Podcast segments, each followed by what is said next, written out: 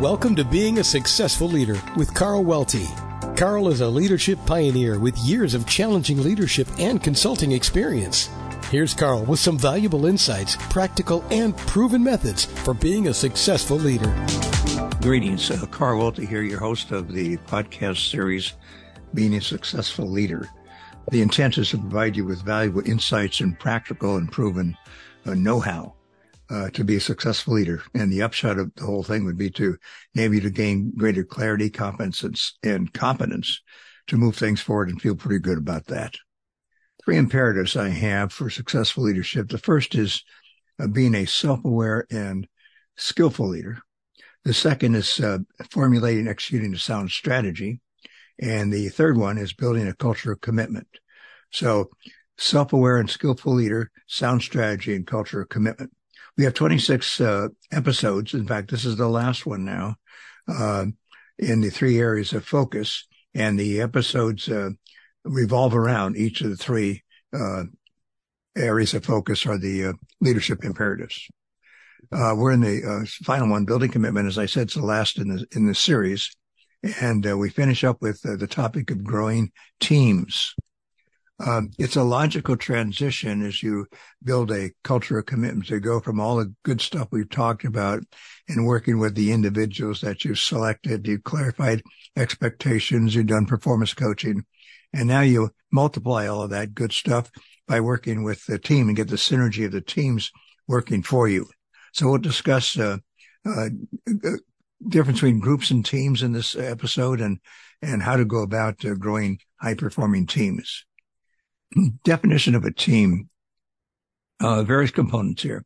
A uh, small number of people. Uh, they have complementary knowledge and skills.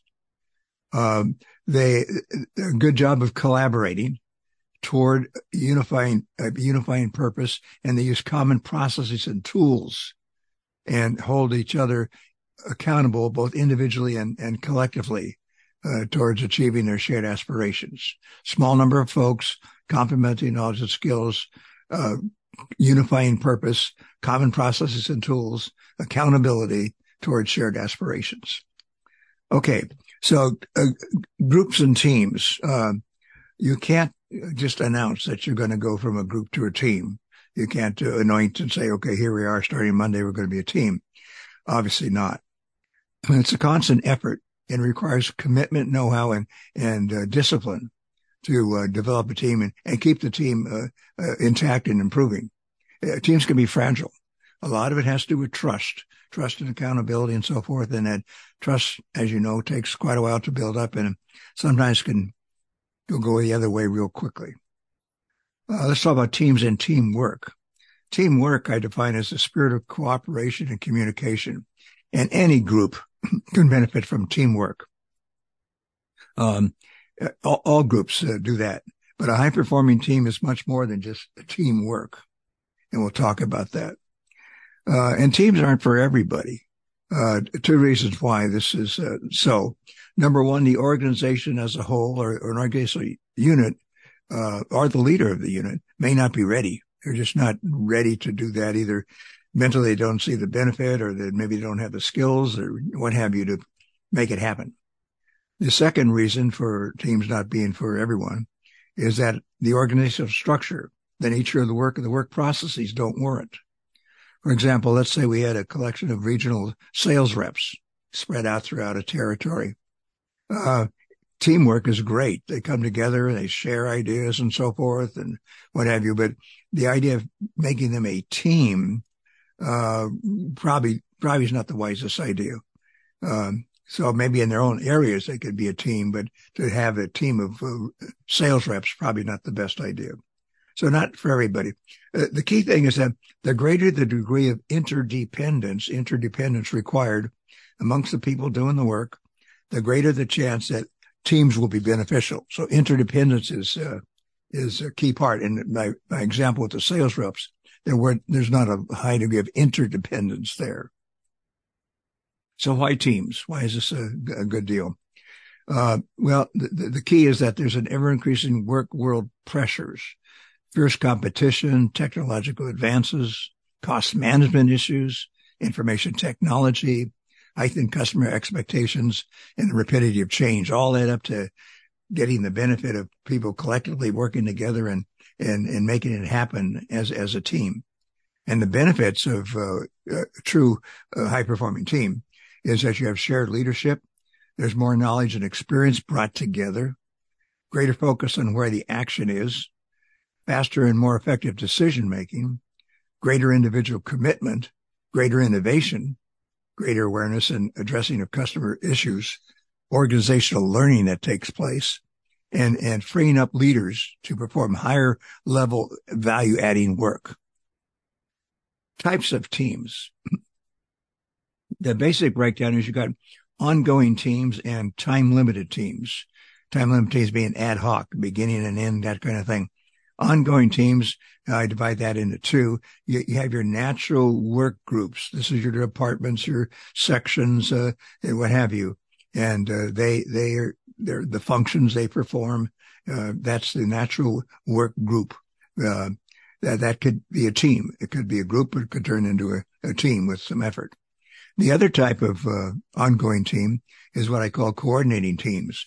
A good example of that is executive and leadership teams that spread across uh, the uh, organization or the uh, section or the area and so forth, and they come together and they coordinate things amongst each other in that particular uh, uh, region. Let's say time limited teams. time limited teams are like project teams where people come together to implement a particular project. New product teams, a launch, let's say, and improvement teams to take a process and improve it or maybe uh, come up with a new process. Those are some examples of time limited teams where there's a beginning and end. Now, in addition to the kinds of teams, there's other two types we need to talk about. And that's cross-functional teams and self-directed teams. You're probably aware of that. And uh, let's talk about that. They, these self, uh, cross-functional and self-directed teams refer not to the type of teams like we just talked about, ongoing and time limited, uh, as much as the way it's constituted managed or operates. Uh, I divide, this into two. You have cross-functional teams uh, where the membership is drawn from across the organization. They come together for a particular uh, project, let's say, and it, uh, uh, an ongoing cross-functional teams like a committee that's time limited, but there's a committee form. So cross-functional teams um, fall into those two categories.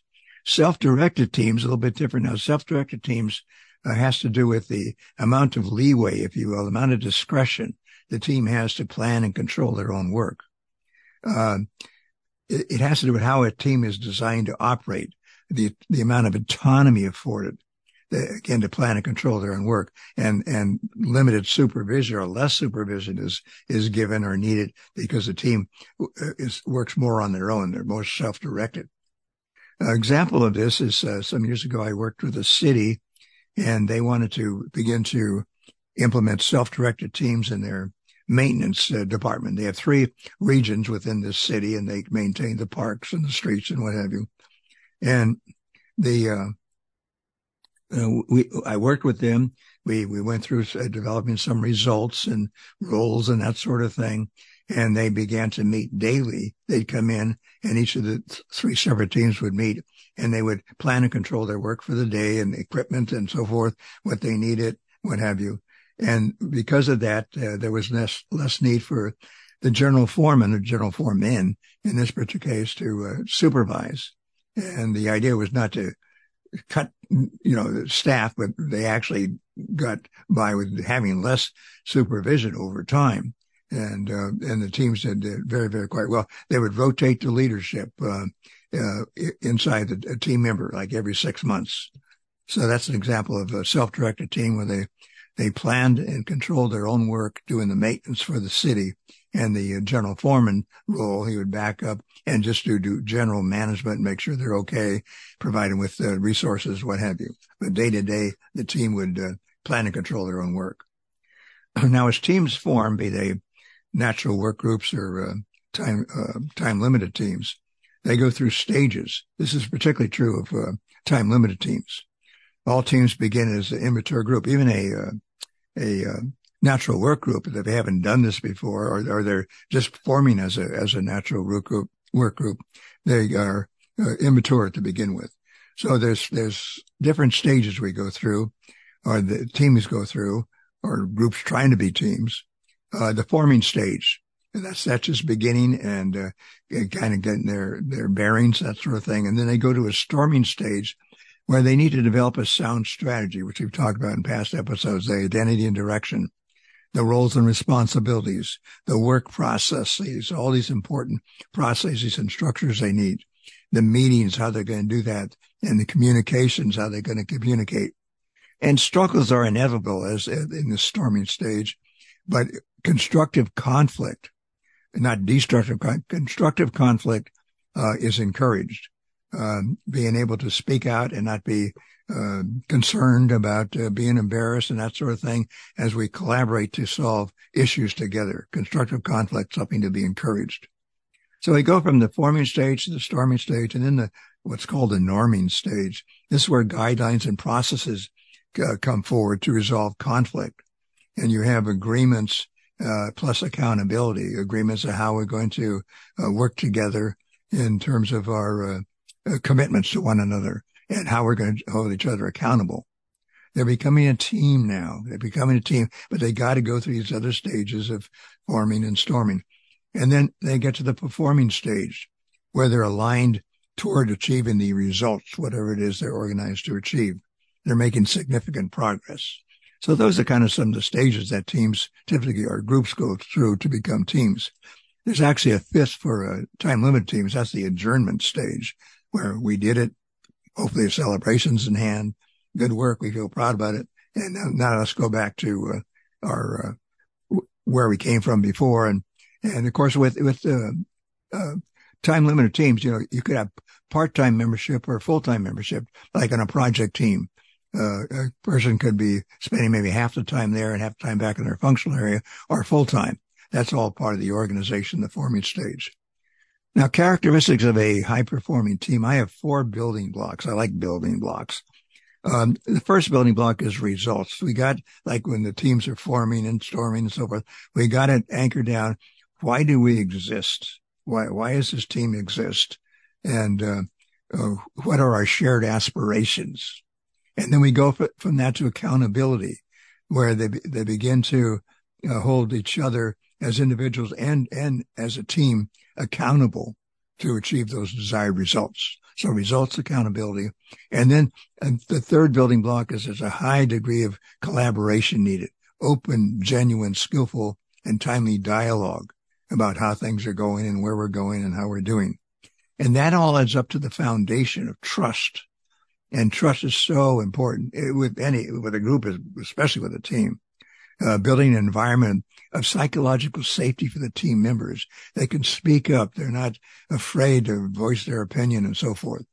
So you need the other three building blocks. First, you can't start with trust. Okay, we're going to trust one another. No, we got to have a common map of our results and accountability and collaboration. And as we, as we work together through that, that develops the trust. So trust is a, the, the, bottom of these uh, building blocks, like the foundation, if you will. Okay, important mechanisms for, especially for time limited teams here that through my experience, I've, I've garnered this.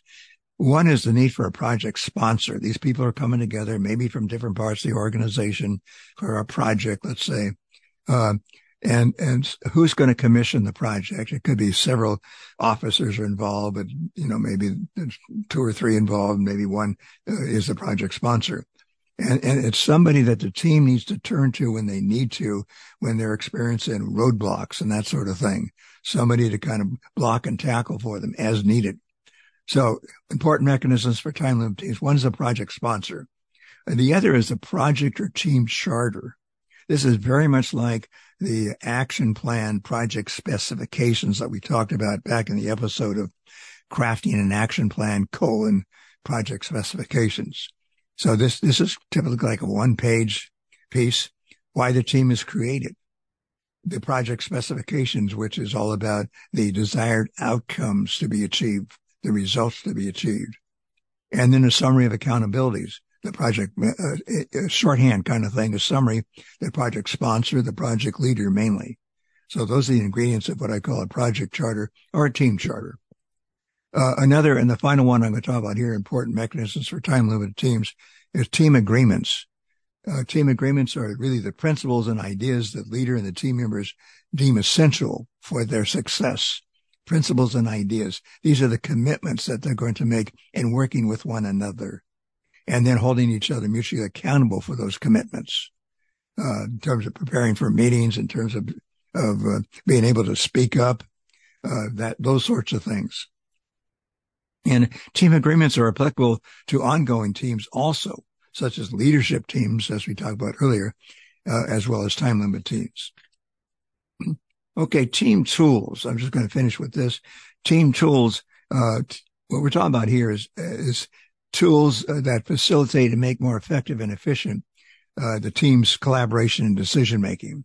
And I hardly encourage, heartily encourage all of you as, as leaders to equip yourself, get your toolbox full of applicable tools and then learn how to use them at the right place and the right time. And you'll find if you're not already doing this, you'll find, you know, it just makes it easier. It makes it more fun and your team members really like it too. Okay. And uh, it just makes the whole thing a lot more uh, effective, efficient and, and, fun. Now, the types of tools talking about, we talked about some of these in our, our series here. And in, in the book, by the way, again, I mentioned my welty.com. Go there and you see my three books that parallel the three, um, leadership imperatives. And also you can click on the, the, uh, icon for this uh, series and you can go back and, and capture any past episode or listen to it again. And, uh, there's in the, in the, uh, the, uh, collaborating, uh, uh, building a culture of commitment in the back of the book uh, on uh, teams, growing teams. There's a, a, pretty good collection I have of tools that I think you'll find useful. And it talks about when to use it, how to use it, and so forth. And you get maybe if you haven't done it, go go go visit those pages in the book. We don't have time now to go through this here, but uh, and, and start to apply some of those and have some fun and get some gains. Some of the tools we talked about in this series are goal analysis. Recall how to clear up fuzzies, problem analysis, especially is is not part of that, is is not in contrast. The decision making framework, the five stage model we talked about, uh, and action uh, planning. Those are some of the tools that I'm talking about here. And uh, you already, if you've been through this series, uh, experienced some of that. And I encourage you to continue filling your tool chest. Well, in, in finishing here, that's, that's it for this series. I, I, I really enjoyed bringing the series to you it, it was an opportunity for me to share effective leadership insights, practical know-how that I've gained throughout my career. It's been a lifelong passion for me, leader, organization, team effectiveness. And I've been fortunate enough to feed that passion through my personal experiences as a leader, coach, and consultant. And uh, now I'm really talking about it and writing about it more and more in hopes of sharing it and passing this on. I sincerely hope that you have derived significant value from the series and again go back and capture the other episodes that you may have missed. Um, now the website will continue to be an ongoing resource for you because as I mentioned already, the podcast is stored there and the books are presented there. But stay tuned because I'm planning another podcast, uh, working with, uh, the same, the same group, uh, uh the, uh, radio webcast group and the, um, focus now of the, new one will be not so much how to, uh, which has been very valuable, but focusing on the first leadership commitment, uh, being a, uh, a uh, skillful and self-aware leader. And uh, it's going to coincide. It'll probably be several weeks before we get it up and running, but it's going to coincide with the release of my new book, which is going to be called Leadership Begins with You. So you can look forward to that too. Okay, it's been an exciting time. And again, I hope you really benefit from it. You take care of yourself. Use this stuff. It's good stuff. And uh, you'll be uh, you'll be happy that uh, you you you applied it and you deliberately work on it to make things better. Okay, you take care, and we'll see you down the road.